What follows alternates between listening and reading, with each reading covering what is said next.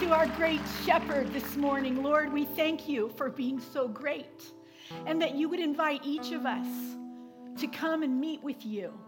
We look forward to what you want to teach us out of your powerful word that is living and active and sharper than any two edged sword.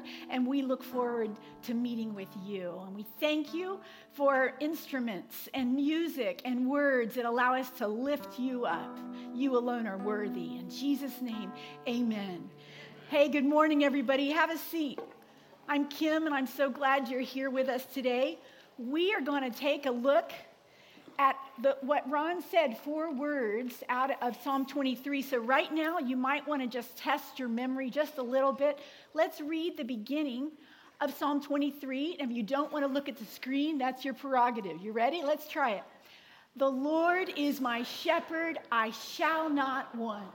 He makes me lie down in green pastures. He leads me beside still waters.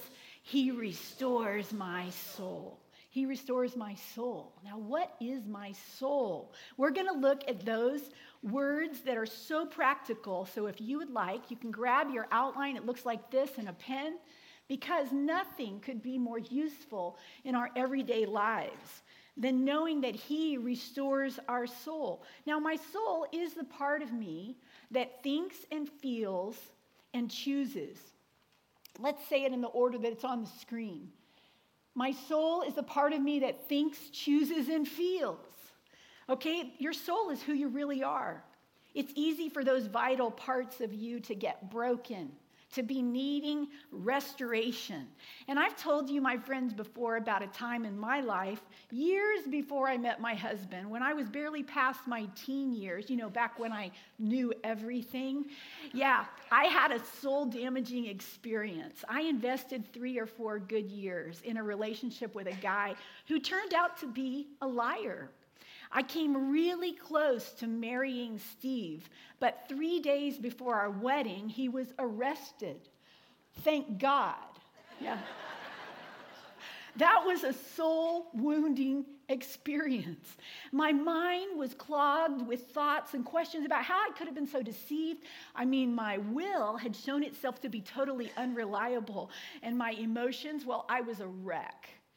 Now, maybe you have been through a world uh, like an earth shaking experience in your own life, something that shook you up really good. But you know what I've noticed? It doesn't take a big catastrophe to have your soul get bruised, right? Sometimes just getting behind the wheel of your car can be dangerous. I remember where I was in traffic over on Dog Bar when another driver clearly waved at me with his middle finger because I had forgotten to signal. And I felt bruised in my soul. You know? That's why I love these four words that He restores my soul, because our shepherd really does want us to live above brokenness. And I hope that you're going to see what I mean. That on a daily, ongoing basis, He wants to restore our souls. Now, some of us here, He restores my soul, and we think, oh, that's nice. I was depressed, and He made me feel better about myself. Our world has replaced the word soul with the concept of self. I mean, our soul and our self, though, are really not the same, are they? In fact, the more we focus on ourselves, the more we neglect our souls. Focus on my soul means to look at my life under the care of and connection with God. But focus on myself apart from God means losing awareness of what matters most.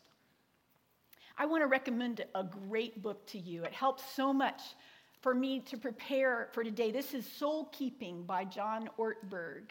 And he says the American Medical Association did a study that revealed that in the 20th century, each generation was three times more likely to experience depression than the generation before it that even though the mental health profession is on the rise, that people are becoming more vulnerable to depression.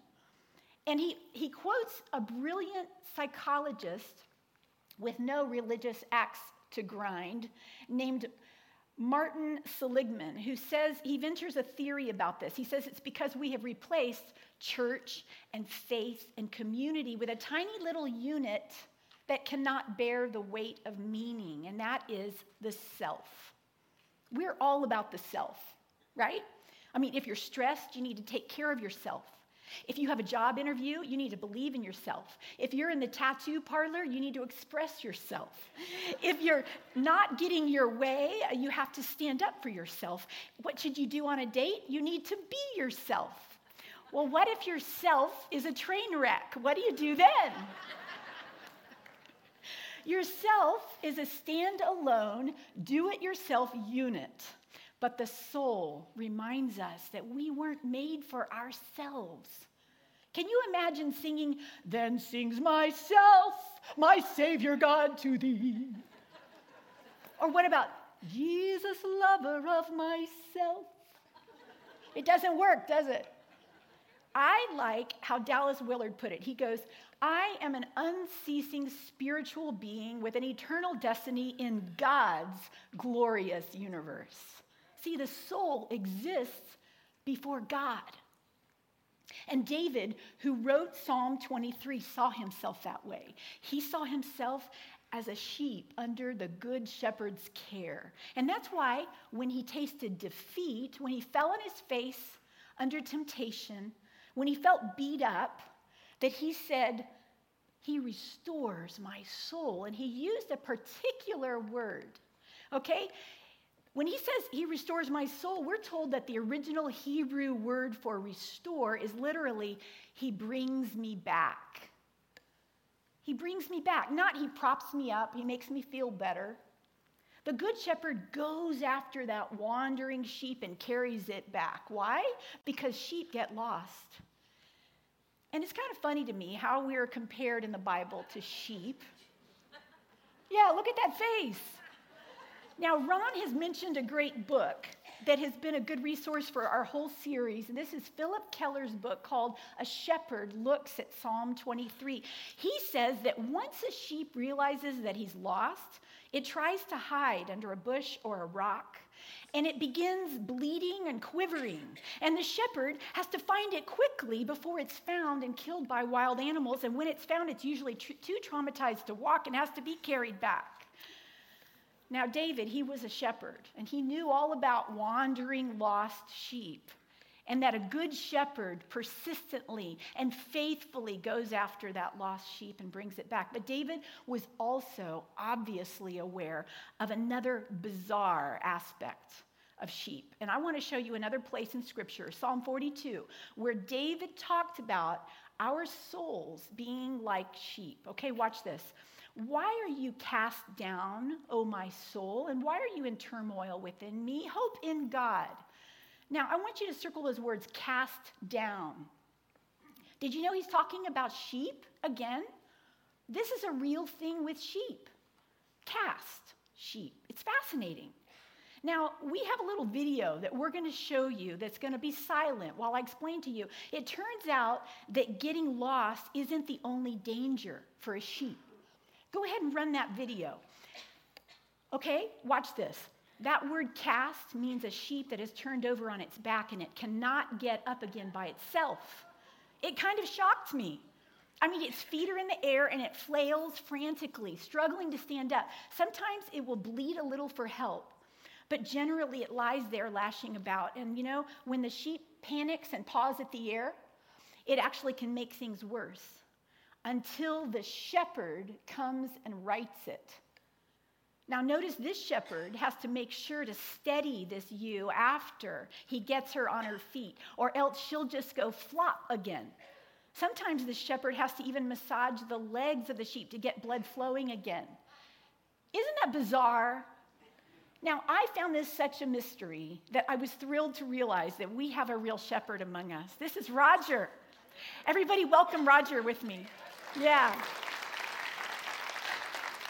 I was grateful when Roger shared with me about cast sheep, and then he told me that he was even going to be here this morning helping us on stage with all of our needs. I said, Roger, would you just come out and talk with us a little bit about this bizarre aspect of cast sheep? He is a retired farm advisor and he is a shepherd. He has 80 of his own sheep right now down in Auburn. So thank you for coming.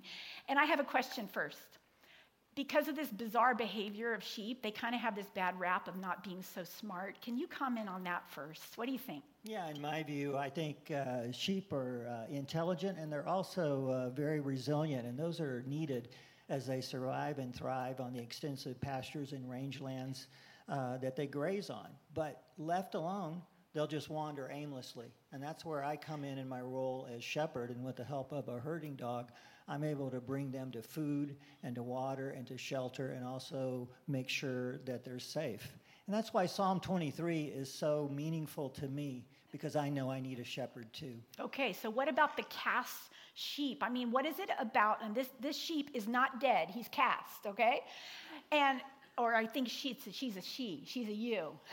anyway, what is it about their anatomy that makes this a possibility, and why is it so dangerous for a sheep? Well, during the course of a day, a sheep is going to want to lay down, and they're not always on flat ground. Sometimes there's dips in the ground. Uh, sometimes, if it's a steep hillside, they might be on the downhill side. And where this can really become a problem is, uh, say, about the last six weeks of uh, pregnancy, because they are going to start to get really big bellies. And then as they move later in the spring, they'll get a little heavier with wool, and that might pick up mud and uh, debris. And so they literally get down and then they can't get up. If you don't do anything or you can't, you don't get there quick enough, what can happen is uh, gases will start to build up in the abdomen. And just like in David's time, they're more vulnerable to uh, predators. And in addition, they can't drink any water. Mm-hmm. So you've got to do something right away or they will die. Wow, I can imagine then how anxious of a situation it would be for a shepherd to go out and find that there's a buzzard or a vulture in the sky. Most right? definitely, yeah. Yes. Make your heart skip a beat. Yes. sure. Thank you, Roger. Would you guys thank him with me? Yeah, appreciate it, Roger. You know, uh, we are going to just lean into this picture about cast sheep. This is not a livestock seminar, but isn't it amazing? All that we can learn from the Bible, because our souls really can be like a cast sheep. And that's why David would compare it that way. So you might want to write down what causes a cast sheep. Like he said, the first problem is they're looking for a soft spot. Okay? Do you see the analogy? Like, just like you and me, a sheep looks for the soft spot to lie down. A sheep will lie down comfortably in a depression, like Roger says, and then maybe roll a bit too far, and then the center of gravity shifts, and they cannot get their feet on the ground again. And in our lives, there is a danger in always looking for the easy place, the comfortable position, the cozy corner, right? Where there's no real hardship. I want to, uh, to ask you have you ever seen this picture? This makes me laugh. There's an escalator leading up to a fitness center. Now, I don't know, wouldn't it be great to just make fitness less work, right? Maybe that escalator is going backwards or something, I don't know. But think about it God doesn't aim for easy, does he? I mean, in the Bible, does he ever go to somebody and say, hey, uh, like Abraham, Moses, Esther, I'd like you to do something for me, but it won't take much time. I wouldn't want to inconvenience you. No, God's not like somebody from the PTA who's looking for a volunteer. He is always intrusive, demanding, exhausting. I mean, he says we should be ready for the world to be hard and for our assignments to be hard. But there is the word easy in the Bible once. We got to look at this verse last week when Jesus says, Come to me, all who labor and are heavy laden, and I will give you rest. Take my yoke upon you and learn from me, for I am gentle and humble in heart, and you will find rest for your souls. And now, watch this. Get your pen ready. For my yoke is what? Easy. Would you circle that word? Easy. And my burden is light. Now, Jesus is talking about the yoke or the harness that is put on a pair of oxen when they are pulling a plow and they're working. So he's saying, hey, Get in the yoke with me and let me show you how to do life. But here's the thing, and, and this comes from John Ortberg. I love this quote Easy is a soul word, not a circumstance word. If you aim at having easy circumstances, your life is going to be hard all around. But aim at having an easy soul, and your capacity for tackling hard circumstances will actually grow as you do all of life with God. And that's one reason that sheep get cast, is because they're looking for a soft spot. But here's another cause that Roger mentioned it's when they're too heavy. You know, all that weight can make it hard to be agile. Like he said, when a sheep is pregnant, a shepherd just has to be vigilant and get her through those weeks. But many times it's just about too much wool. And I appreciate how Keller in his book says that wool tell, can get really heavy, matted with, like Roger says, mud and manure and burrs and debris. And the wool can be compared to the parts of our lives where I'm constantly in contact with the world around me. It's where I find things sticking to me, weighing me down. You see, the shepherd, what does he do? He has to get out the shears. Just like in our lives, the Bible says, For the Lord disciplines and corrects those whom he loves. See, your shepherd wants to help you with your load. And so we're going to just take a look right now at four ways that you and I can get weighed down because we could be otherwise like a cast sheep on our back. Here's the first way grudges. When you get resentful, thinking about revenge against somebody who's hurt you, it's a heavy weight on your soul.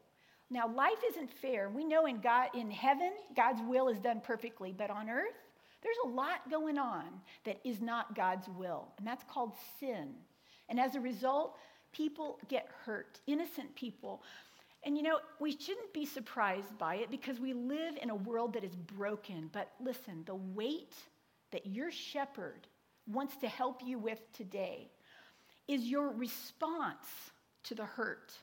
If you choose to start spewing and stewing and worrying and planning on revenge over a grudge that you're carrying, it's going to be a heavy weight for your soul.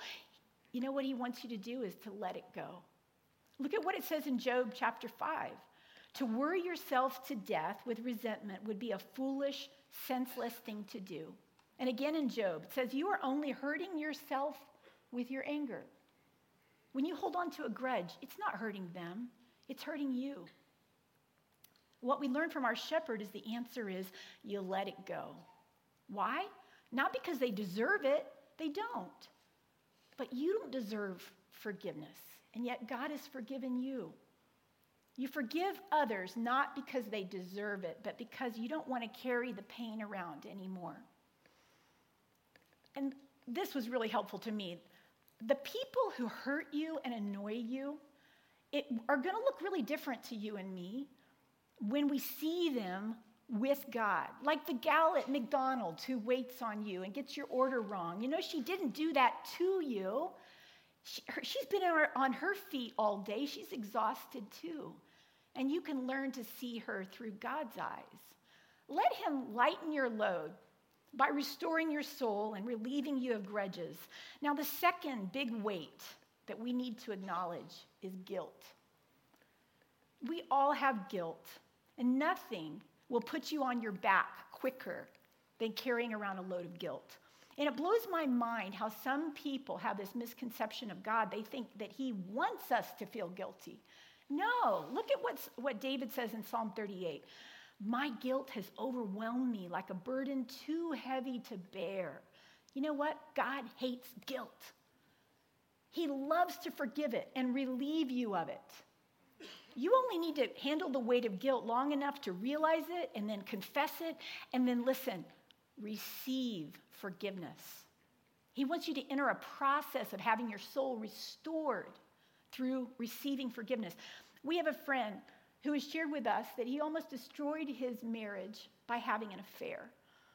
And that after he entered into a process of honestly facing what had gone wrong in his soul and then confessing it and receiving forgiveness, Now he says that even though he still hates what he and his wife went through, that he can honestly say that he wouldn't change what he's gained. And you know, that takes a restored soul who trusts in the shepherd to be able to say that. Now, another heavy weight that'll make you a cast sheep is grief. Grief is something David had experienced. He had seen three of his own sons die. And look at how honest he is in Psalm 31. He says, Lord, have mercy because I am in misery. He's grieving. My eyes are weak from so much crying, and my whole being is tired from grief. You're going to have losses, not just through the death of loved ones, but everyday losses that are real. We have to learn how to grieve. There's no change without loss. What's too heavy for you, though, is unprocessed grief. You see, your shepherd wants to walk with you through it. He wants you to see that all the endings of our lives will be able to become new beginnings with him. And in two weeks, we're going to cover this when we talk about the valley of the shadow, and I really hope you're going to be with us. Well, listen, the last weight that we might mention today, and maybe it's heavier than any because we don't realize how heavy the burden is, is this little G word, God's. God's. Now, see, like a sheep is needy. You and I, we're needy people. And our need was meant to point us to the Lord, but instead we tend to fasten our minds and our wills and our bodies on other sources and those become gods, like idols. And I want to share an example from my childhood. I have an older brother named Kevin. His mind is lightning fast. I mean, it, never stops. He's naturally witty. And as a kid, I admired that. Now, when I was 12, I started to play the bassoon. How many of you know what a bassoon is? There's the educated ones. That's right. Well, one day I was getting my bassoon out to practice again, and Kevin said, Hey, Kim, you know how I can tell that you're getting better on the bassoon? I said, Well, how? He goes, Well, the ducks have stopped landing on the front porch. No, I wasn't offended at his comparison because that's a pretty good description of a beginning bassoon player. I admired Kevin's wit. He made people laugh. And in my kid's mind, I figured, you know, that's what I needed to do, or else I wasn't significant. I mean, you know, knowing what to say, that would mean that I was likable. And it became a little g God for me. And as an adult, those yearnings for the approval of people just carried over into big people scenarios. And I remember the day when my shepherd showed me that I had made a God out of others' approval of me. That laughter and likability wasn't my significance, that he was. See, I'm not a fast thinker like Kevin, I'm a deep feeler. And I had to learn to accept that my creator liked me that way. He made me, he accepted and loved me. And I remember that day he lightened my load as I realized that little g God in my life. You know, God said, You shall have no other gods before me. Do you know why he said that? It's not like God has a big head, it's because he knows it weighs you down. Can you think of anything or anybody that you have allowed to be a little God for you? I mean, in the Bible, it's called idolatry. And we're just prone to having idols every day. It's the soul meeting its needs with anything that distances it from God. Maybe it looks like something good too. Maybe you think you're, gonna, you're being a provider, but you're overworking, and that's become a God to you, your job. Or maybe you want to grow your relationship, so you love to post on Instagram, but you find yourself always running back to check for likes and more followers, and it's become a God to you. Or maybe you want to be a great parent to your little baby or your toddler, but you find yourself always comparing your children and your family to other families, and that's become heavy on your soul. You see, God wants to reveal that to you and lighten your load today. Now, all of these things grudges, guilt, grief, and gods these are heavy for you as a sheep and they'll topple you over. And just like the sheep out in the field have predators wanting them on their back, well, you have an enemy who would love to see you stay on your back underneath the weight of what you've been carrying. And I want you to notice that the shepherd has to take action. He goes to get his wandering sheep, right? He finds the one who's been cast, he uprights it, he even takes out the shears and lightens that sheep's load. And what I want you to realize is the shepherd is not disgusted and put out with that sheep. Some of you today are thinking, you know, I've been wandering so long, the Lord's written me off. It's too late for me. Well, I just want to show you one more incredible picture I found. This sheep was literally found in 2004 in New Zealand in a cave after hiding for six years. His name was Shrek. This really happened. That's not photoshopped, okay? Most sheep have a fleece weighing in under 10 pounds, maybe 15, but Shrek's weighed in at 60 pounds simply because he was wandering far away from his shepherd. He was weighed down, he was vulnerable. Now, look at this picture. When Shrek was found, a professional sheep shearer took care of his burden in 28 minutes. What had taken him six years to grow.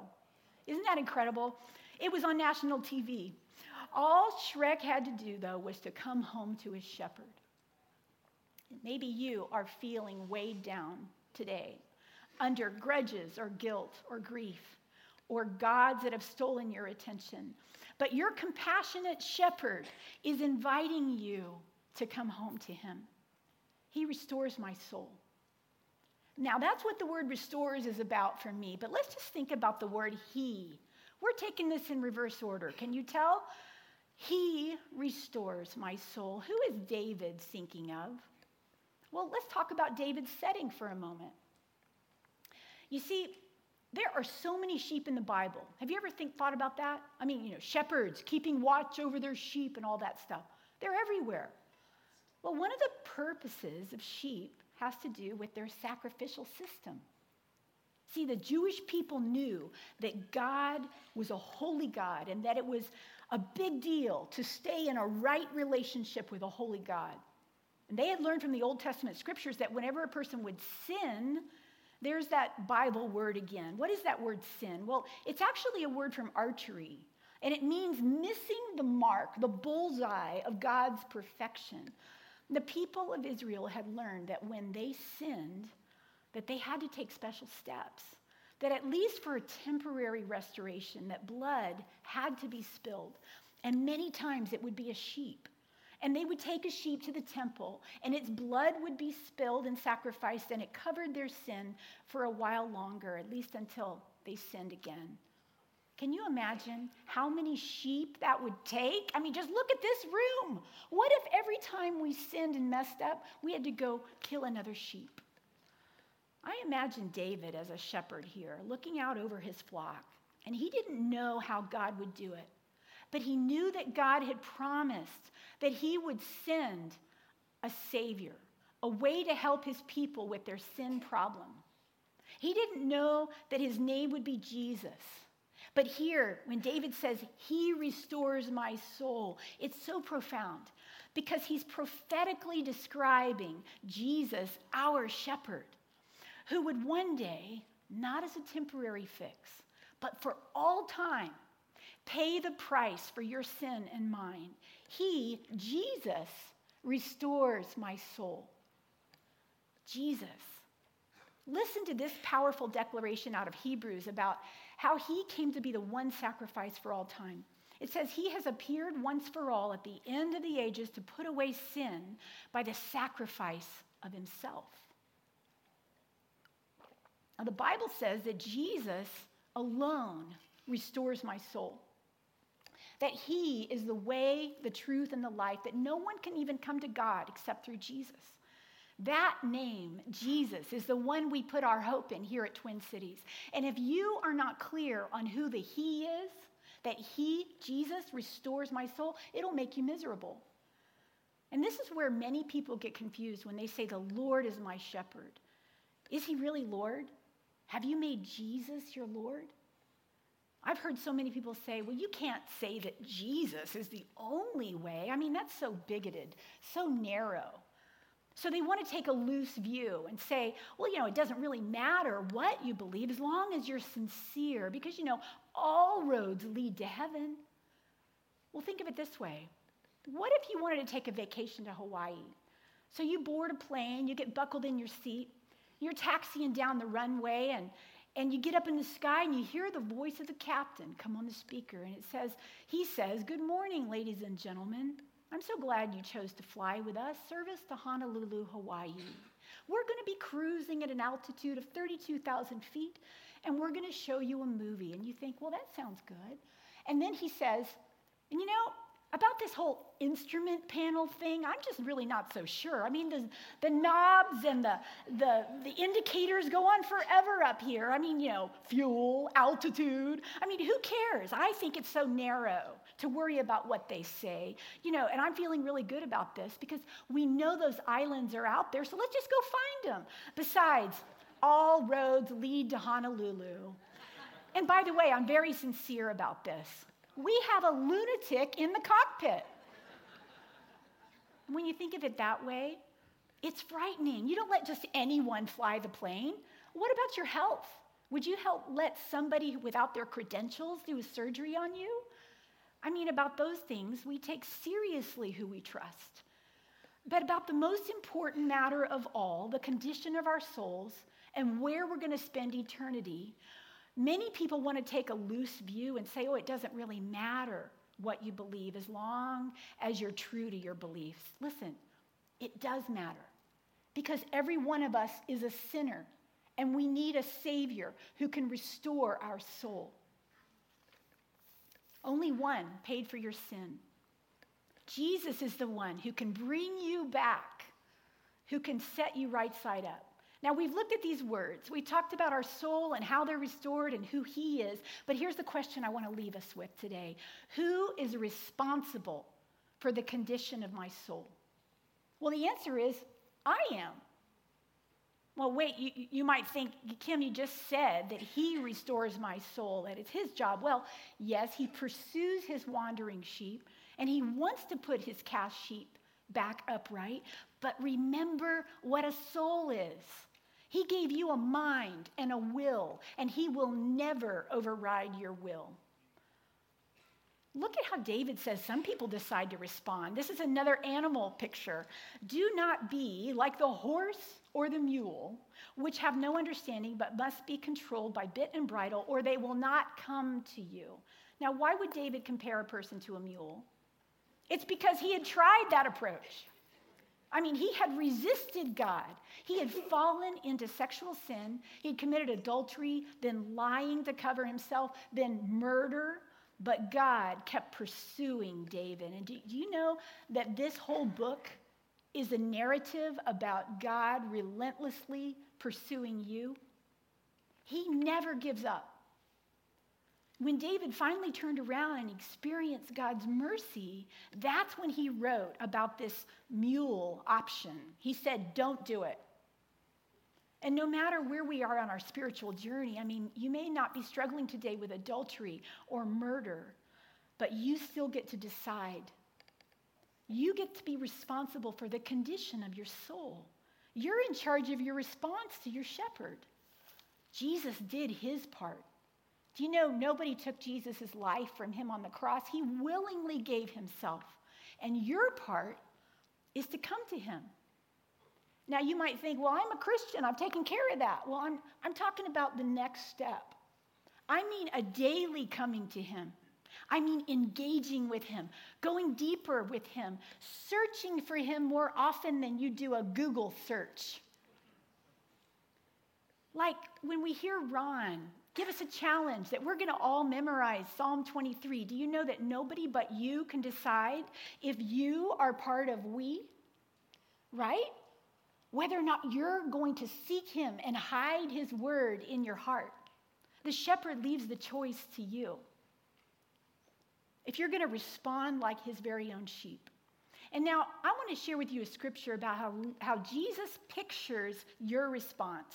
And as I read these words from John 10, we're going to have Shannon and Michael and Dave come out because they're going to share a beautiful song with us about coming to him for restoration. But Jesus says the sheep recognize his voice, the shepherd's voice, and come to him. He walks ahead of them, and they follow him because they know his voice. Do you hear his voice? It's your responsibility to come. Because this is the bottom line. For my soul to be restored, I must come to the shepherd. No more isolating, no more resisting. Today is the day to close the distance between you and the shepherd. In fact, not just come, how about do like the song says and run to him? He's the one who knows you best, but he gave everything to restore your soul. It's like a secret place, a personal encounter with your shepherd. Will you trust him? Let him restore your soul.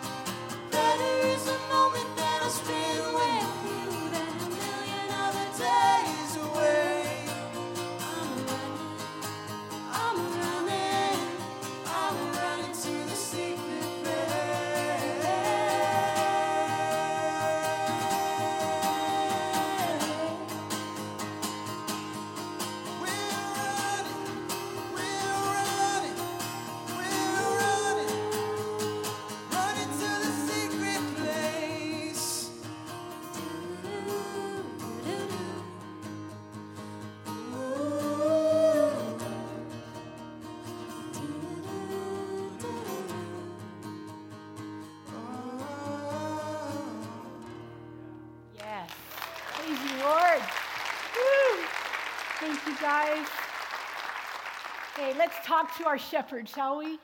Lord, we're just so grateful for what the words of that song said. It's so true that your arms are always open wide and that you have a desire to hear chains hit the floor.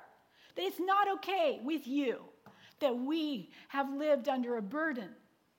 And so this morning, we thank you for being our secret place. We thank you for the cross and that your death and your resurrection is the whole thing that achieved for us freedom and restoration. We thank you, Lord.